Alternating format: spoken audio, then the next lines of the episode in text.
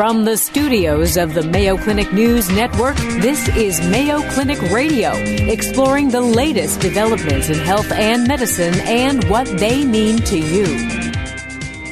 Welcome, everyone, to Mayo Clinic Radio. Leukemia is cancer of the body's blood forming tissues, including the bone marrow and the lymphatic system. Usually, white blood cells are potent infection fighters. But in people with leukemia, the bone marrow produces abnormal white blood cells, which don't function properly. Many types of leukemia exist, and some forms of leukemia are more common in children. On today's program, we'll discuss childhood leukemia with a Mayo Clinic expert.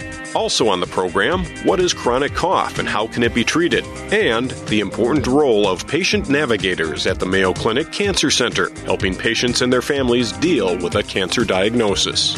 You're listening to Mayo Clinic Radio on the Mayo Clinic News Network.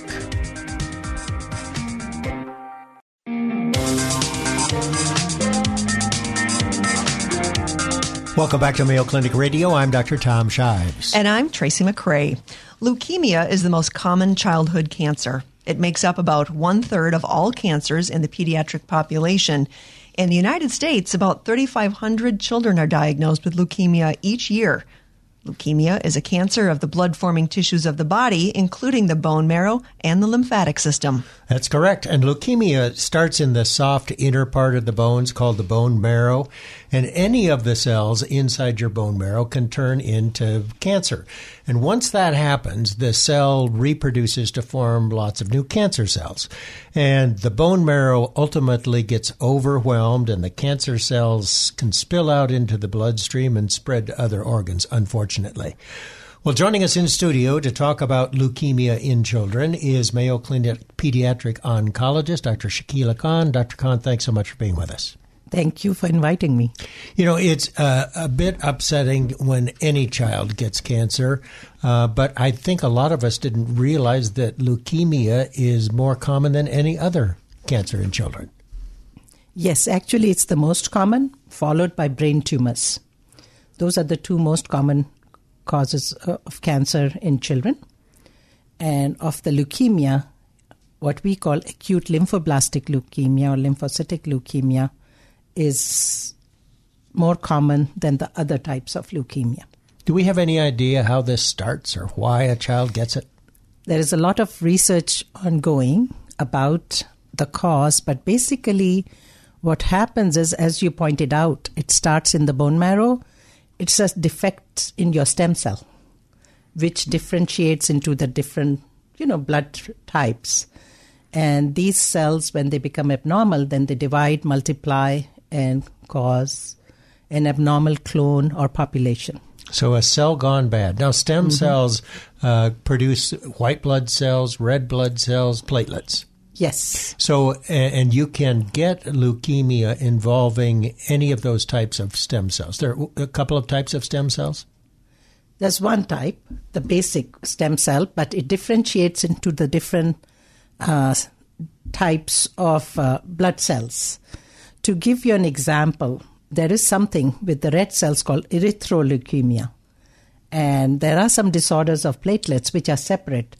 In the white cells, when they become abnormal, they either are lymphoblastic, which is a type of white cells, or myeloblasts, which are the other types of white cells, and those are the two main types of leukemia.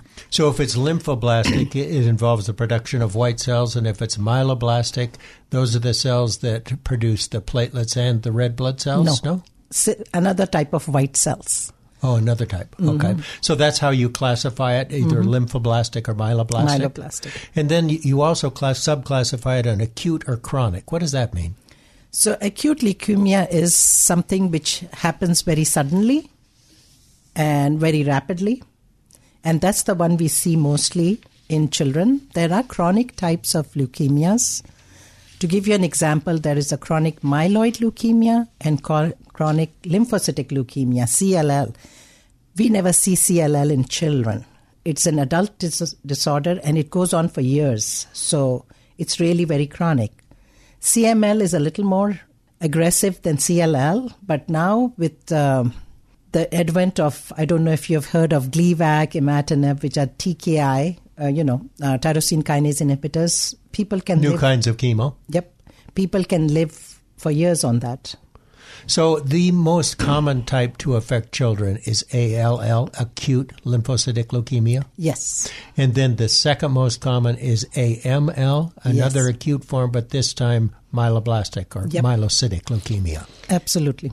When it comes to leukemia, um, so often you hear people, especially when it comes to leukemia in children, say, well, it's the good kind to have, or, and it's the really bad kind to have. As the pediatric oncologist, do you look at any kind of leukemia as the good kind or the bad kind? Yes, we go in and tell the parents that we have bad news. Your child has leukemia, but the good news is that it's very curable. And we have come a long way in stratifying the risk factors for our leukemia.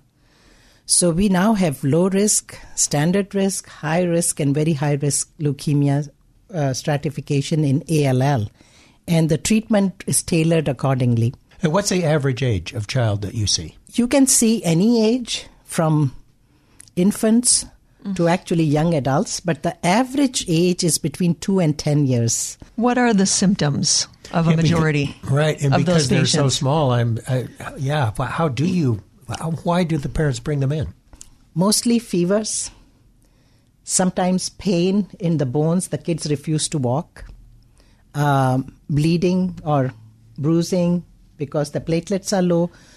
So, what happens is the leukemia cells, you know, expand into the bone marrow, so they got rid, get rid of the normal cells. So, that's why you have anemia. You know, your hemoglobin can, can be very low and your platelets can be very low. So, all those symptoms come in. They have liver and kidney issues too because of the high leukemia burden. because they're kids and they don't know to pay attention, how, do you have any idea of how long the child has likely had leukemia before they get sick enough that their parents bring them in? Not very long because the parents usually are feeling very guilty about it, and we try to tell them that it's not their fault and it was something which happened, but it is progresses pretty rapidly. So I wouldn't say six months ago that the child had leukemia. And is that the same in adults or is that more in children that it progresses that quickly? In I think in adults also, acute leukemias are the same. Okay. You didn't used to be able to say to the parents, did you? Uh, the prognosis is good, and this is almost certainly curable. I mean, how long has it been that you've been able to say that to parents? You know, I think about maybe 20 years plus because I had a great nurse practitioner here uh, who actually said that we used to have a diagnosis of leukemia and prepare the kids, uh, parents for the funeral of their child. Yeah, and we have come a long way. I mean, we, uh, ALL, standard risk 95%, uh, av- low risk 95% survival, standard is about 90.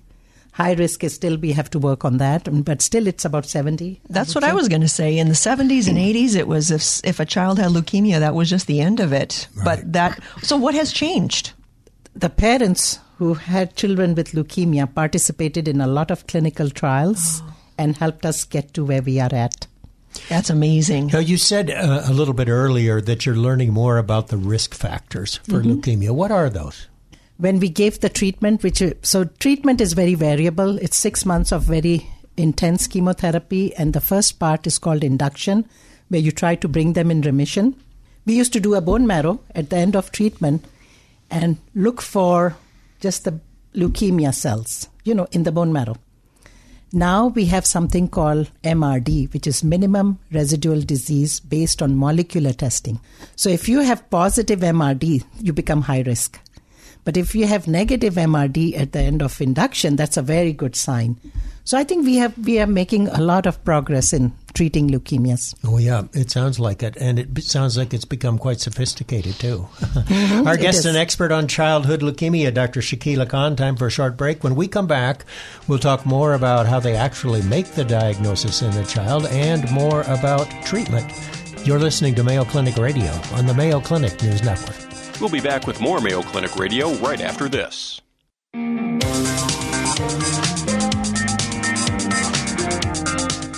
Welcome back to Mayo Clinic Radio. I'm Dr. Tom Shives. And I'm Tracy McCray. Our guest is an expert on childhood leukemia, Dr. Shakila Khan. We've learned the fact that there are about 3,500 cases of leukemia in the United States every year. The most common is ALL, or acute lymphocytic leukemia.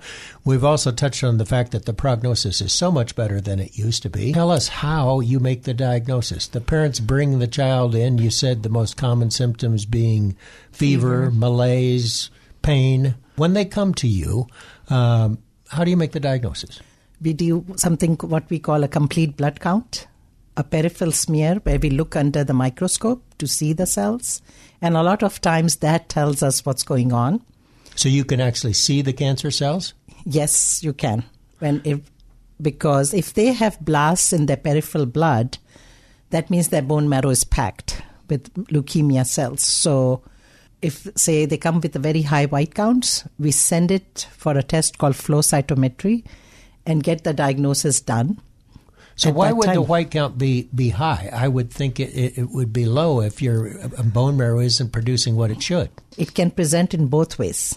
Mm-hmm. You can have very low counts and you can have very high counts because the leukemia burden is so high that you see them in the peripheral blood. If you have a white count of greater than 50,000, that means that you are very, very high risk. And, and normal would be what, 8 to 10,000? Yep. Your really high blood count means you're at higher risk for yes. not being surviving this disease? No. That actually tells us that when we start the treatment, if you have a very high white count, you can get into trouble with renal failure, things like that. So kidney we have failure. kidney yep. failure. So we actually try to f- help and do make, uh, you know, give them fluids, give them some medications to try to prevent that. So let's move on to treatment then. Uh, because children are growing, do they tolerate treatment? Actually, that's why I do pediatric oncology. I would never take care of adults. Kids are very resilient. So, in other words, they don't have heart or lung disease. Exactly. Yeah, that's a good thing. Well, so, and they don't know, you know, if you, if you're an adult and here's how I've felt for, you know, the last 25 or 30 years. A kid doesn't know. A kid just knows I want to start playing again. We see a lot more issues with young adults because they can think up mm-hmm. through these things. So worry, that, yep, yeah. and worry. A mind actually is very important. If you have a positive attitude, it makes a big difference. so, is chemotherapy uh, still the mainstay of treatment? Yes, it is. And do you have newer, better agents? Is that why the survival is better? Actually, most of the drugs have been around for a long time. The standard treatment for leukemia, we use standard drugs like vincristine, steroids, asparaginase, doxorubicin, but we do have new drugs for patients who relapse, and we have new modalities for the patients who relapse because you know, even when I say we 80% are cured, there's 20% who will relapse. So, so we are getting better at that too, and I do stem cell transplants, so that is one option. But we don't do upfront transplants for ALL and even for AML now uh, because we have all these uh, good outcomes with the regimens we use. I'm thinking a lot about what you said in the first segment about the parents, uh, like it, that the prognosis is so much better and the outcomes are so much better now because of the parents who said yes to some trials. Uh, that really uh, impresses me can you expand a little bit about that so that people understand what those parents went through and what it meant? Yes. So even now we have ongoing clinical trials to do better. And I'm always impressed with our parents because when they come, they are overwhelmed. And then we bring all these information to them about this uh, regimen we are trying to see if we can do better and things like that and go over a 50 page consent form which is required by, you know, the IRB and FDA. And I'm always impressed that they, I have never had a parent, a couple may have felt uncomfortable. Everybody si- signs that up. You know why? Because they have realized that there were a lot of kids before them, and there'll be a lot of kids after them who will benefit from it. So I think our parents are amazing in that way. It's it's selfless. I mean, if your child has been diagnosed, to be able to say yes, let's give this a try, mm-hmm. that's amazing. Yes, it is. So you said that uh, you start with chemotherapy in all of these children, but sometimes when they relapse, you use other modalities. One was a stem cell transplant. Explain it to us what that is. So what happens is we the treatment. Let's go over the treatment for acute leukemia ALL. It's actually two years of treatment for girls and three years for boys. We know from all these trials that that's what they need. Six months are very intense and then we have what we call maintenance chemotherapy. And if you see a child at that time, you won't even know they have leukemia mm. because they are normal, they are leading normal life. They come once a month to get some chemotherapy, and every three months we do a spinal tap. And for prevention, because mm. spinal fluid uh, is a sanctuary. See, uh, you know, nervous system is a sanctuary, and testes are a sanctuary for leukemia cells, and we know that from experience. So we do preventive things to prevent that. And that's why I think boys need a little longer treatment. Although now, in standard risk, they are trying out that boys and girls would have equal treatment. So we are, it is evolving. But so far, the standard was that two years for girls and three years for boys. All right, and then the stem cell transplant you reserve for recurrence.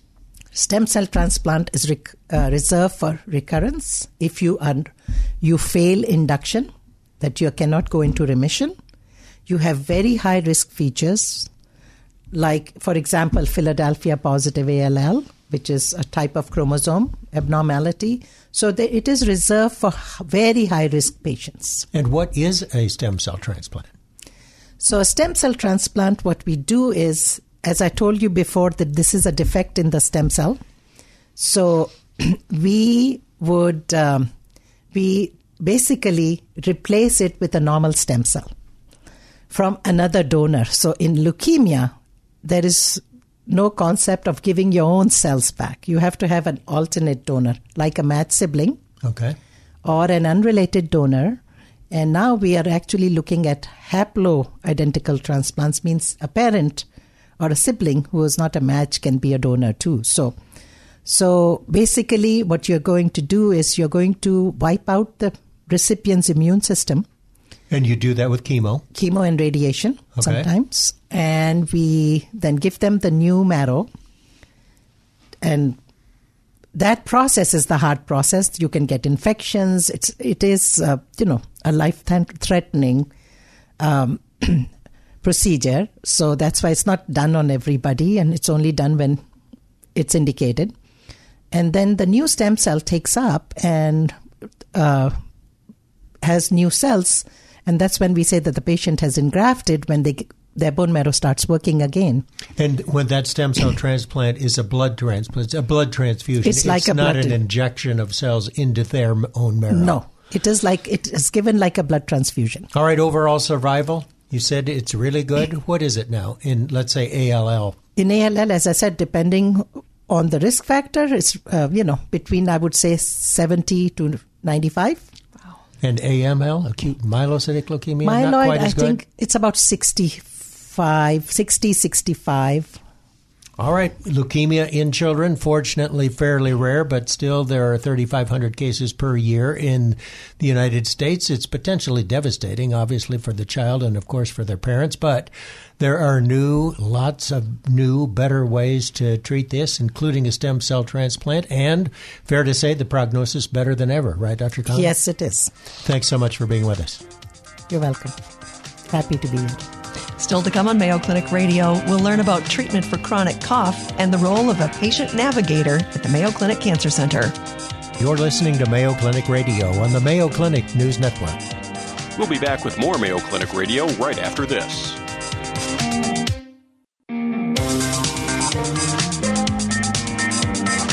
Welcome back to Mayo Clinic Radio. I'm Dr. Tom Shives. And I'm Tracy McCray. You know, Tracy, we've all had a cough at one time or another. Hopefully not now. but for some people, the cough doesn't stop. And if it lasts for eight weeks or longer in adults and four weeks or longer in children, it's called a chronic cough. It's also a pain Yeah, if that no happens. kidding. Yes. No fun. And it's more than just an annoyance. It can interrupt your sleep and leave you exhausted. And in severe cases, it can cause vomiting, lightheadedness, and even rib fractures. Oh. Hello. Here to tell us more what causes a chronic cough and what can be done about it is Mayo Clinic pulmonologist, that's a lung specialist, Dr. Kaiser Lim. Welcome to the program. Thank you for having me. Uh, Dr. Lim, good to have you. I guess the first question is why do we cough? So, cough is a defensive reflex. If you think about it, we're bipeds and we're upright. So, the way we handle food, it's a 90 degree turn into the esophagus.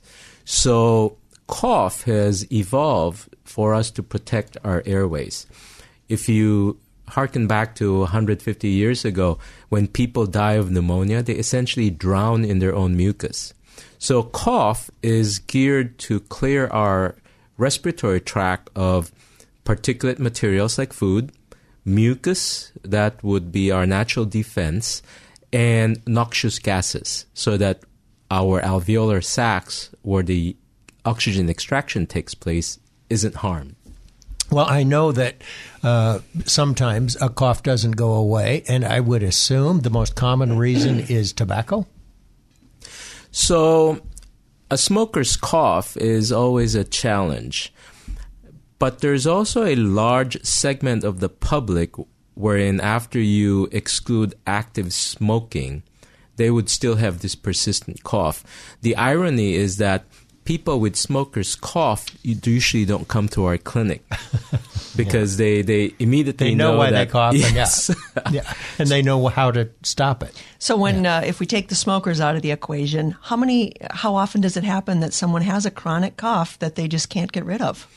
It's uh, common enough. The one of the statistics cite something like 26 million ambulatory visits for cough, and of that percentage, a large number would be chronic cough.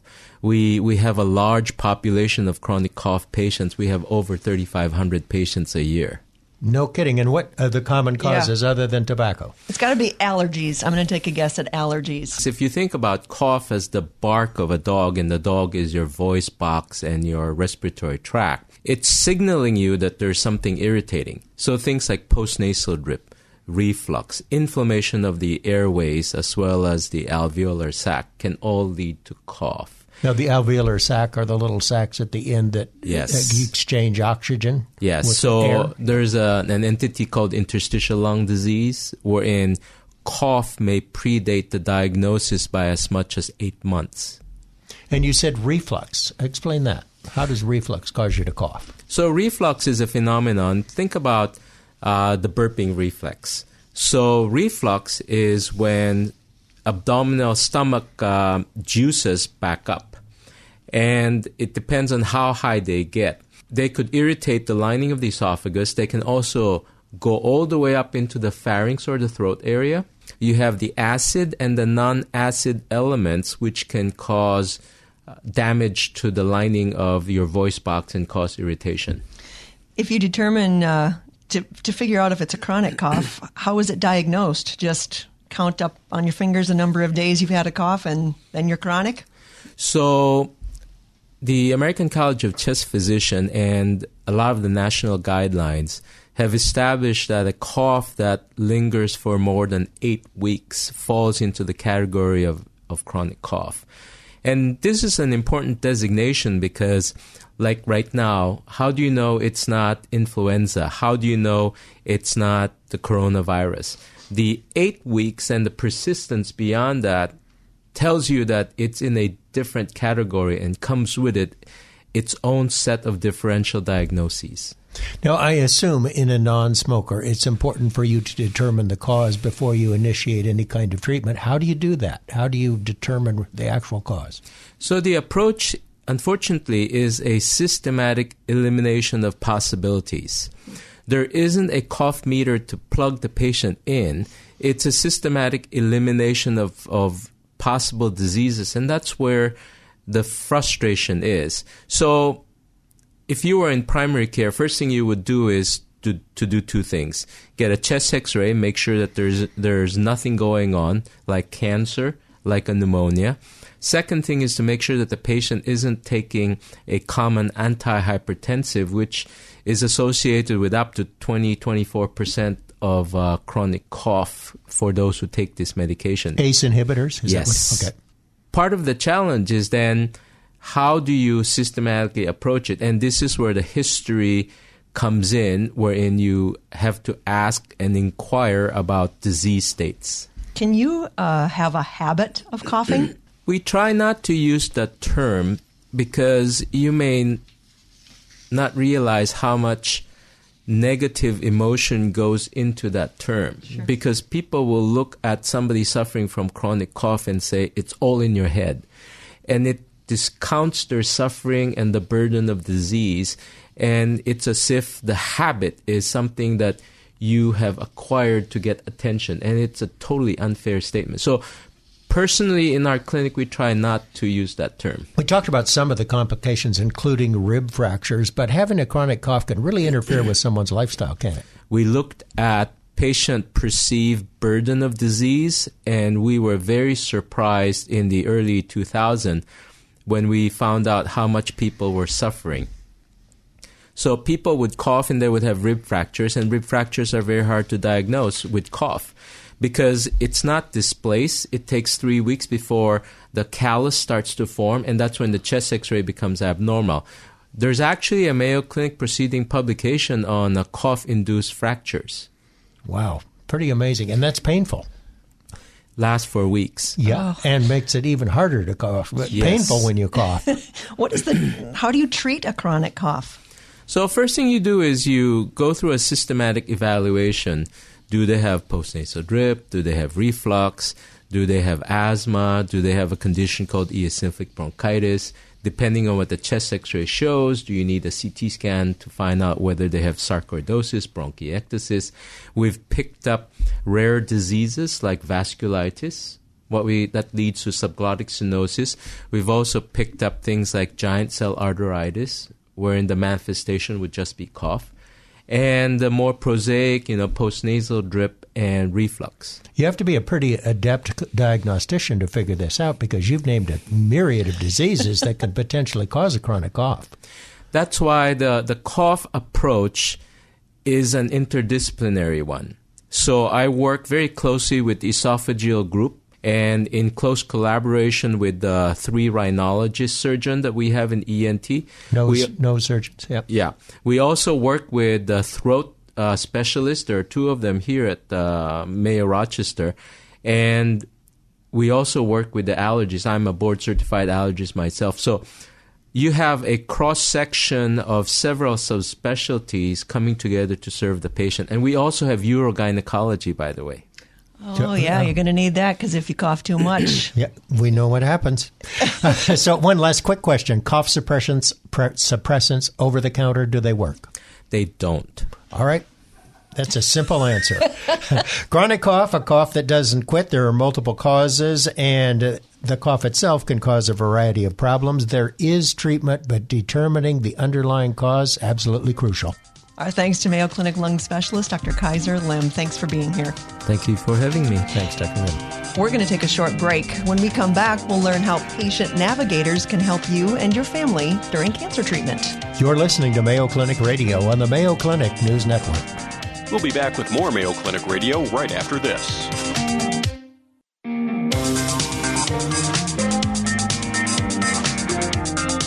Welcome back to Mayo Clinic Radio. I'm Dr. Tom Shives. And I'm Tracy McCray. You know, if you've just been diagnosed with cancer, it can be a difficult and confusing time, not just for you, but for your family. It really has to be one of the most stressful moments in people's lives. And I know, Tracy, you've been there, but you were young. Yeah. But do you remember oh, the certainly. day they told you you had cancer? Yes. Do I you was, remember what? I was 19, Yep. and my I remember never having seen my parents react or act the way that they were acting when we all learned that news. So, yeah, it was def- definitely a big moment in my life. Did you have any inkling that you might have cancer Uh, before they told you? The doctor in my hometown said, "I think you're sicker than the average bear." and when we That's heard never good news. when we heard that, then that's when I knew it might be a little bit different. Yes. Uh, At Mayo Clinic Cancer Center, there are people who can help, however, and I did not have access to people like this. And so I'm really excited to talk to these patient navigators. That's what they're called. And what do they do? How can they help? We're going to find out today. Joining us in studio are two patient navigators, Jeri Lensing and Angela Young. Welcome to the program, both of you. Thank you. Thank you. Good to have you both here. Now, I know you uh, work in the Cancer Center, but I honestly never knew that there were people called patient navigators. So tell us what you do. Well, our, our job is rather all encompassing. We have individuals that come in and they want basic information, but then we have those that are either newly diagnosed or have been um, dealing with the treatment process for a number of years. So everything is different every day um, in terms of what their needs are and what, what we can supply for them. When a person comes in uh, and has just been diagnosed, um, upstairs they tell them come down and see the people in the lo- in the lobby in the cancer center. Um, go meet a patient navigator. When they come walking in, what do they say to you, Angela? What is that first appointment or that first? It's not appointment, but that first time like. Yeah, so we really just kind of meet the patient and family where they're at. It might be just needing some additional information about their diagnosis. Many times we're um, meeting patients at a very vulnerable time where they find out maybe they need to stay at Mayo Clinic for extended periods of time for treatment or trying to manage maybe coming back and forth um, from home to Mayo Clinic intermittently for treatment and how are they going to manage that financially. Um, all the things that go with um, distance uh, treatment, distance from a treatment facility. So we really work with them individually to figure out what is their treatment plan and what can we do to help them along the way. Jeri, I would imagine mostly um, everyone has to kind of go through the seven stages of grief that's what I've told people. My family certainly went through that. Would you say that that's right? I think that's true. I just don't think that people really realize that that's what the process is. Mm-hmm. Um, we talk about the new normal. Today is what today is, and you deal with today. Work through what you have to deal with today, and don't make big plans, but just know it's a process. And I am sure that most patients and their families, after they hear the word cancer from their physician or healthcare provider, they forget everything else that's been said. I mean, you must get a thousand questions when patients come down to see you, some of which had already been answered, but they have forgotten. Oh, numerous times. And I think the one of the bigger issues is understanding the whole staging process. You know, um, they may come come in and think they have liver cancer when in fact it may be started someplace else and it was a different primary. So just explaining that and using different um, examples to help them understand that process and what that means. And it's very interesting, is it? Because it's very confusing for patients because we talk about grade and we talk about stage. And mm-hmm. grade has to do with what the tumor looks like under the microscope, how aggressive it is, how fast it grows.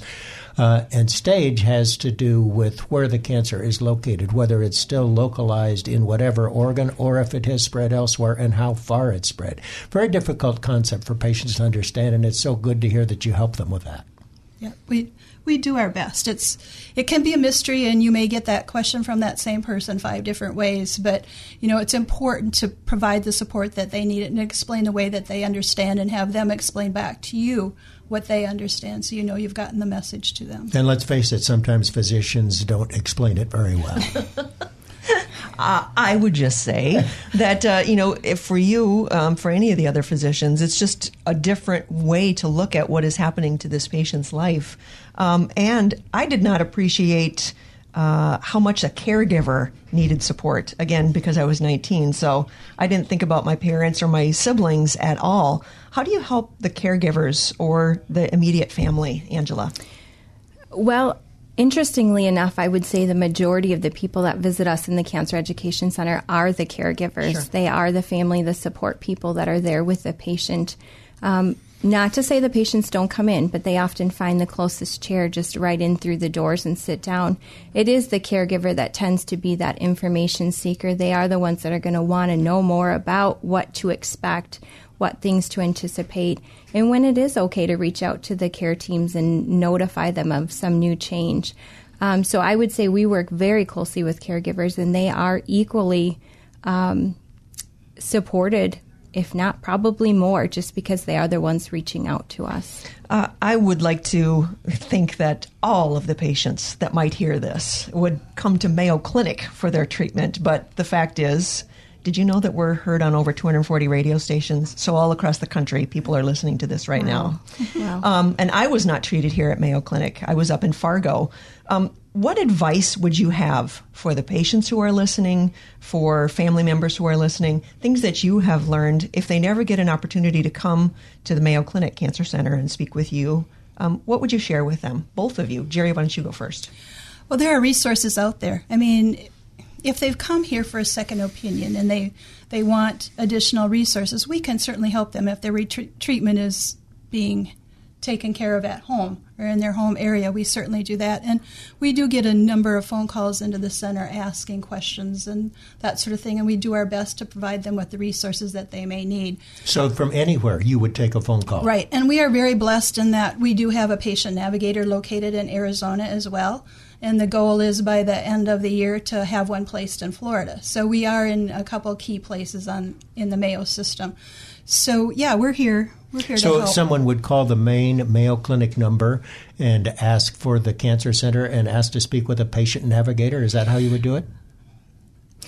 I would say that, or they happen to find the Cancer Education Center on the web, on the mayoclinic.org website, and then our phone number is published out there as well, and then that comes right into where Jeri and I sit. All right, so Angela, what would you say to other folks who are across the country? Yeah, so I would say if somebody is not able to come to Mayo Clinic, and feasibly that's a reality for many people, um, I would say it's okay to advocate for yourself. And as caregivers, advocate for that patient. Ask questions. It's okay to ask questions. If you're going to get on the internet and do some searching, make sure you're on the, the credible nonprofit organizations, you know. Um, and and do your research on those credible websites. Reach out to you know there's lots of patient advocate foundations out there that are there to help you as well. If you're not able to get in contact with a, a navigator, there are many people across the country in similar roles as Jeri and I. So I would say ask in your system that you're being treated. Is there somebody that's there to help me that can be a patient advocate or somebody that can support us along the way?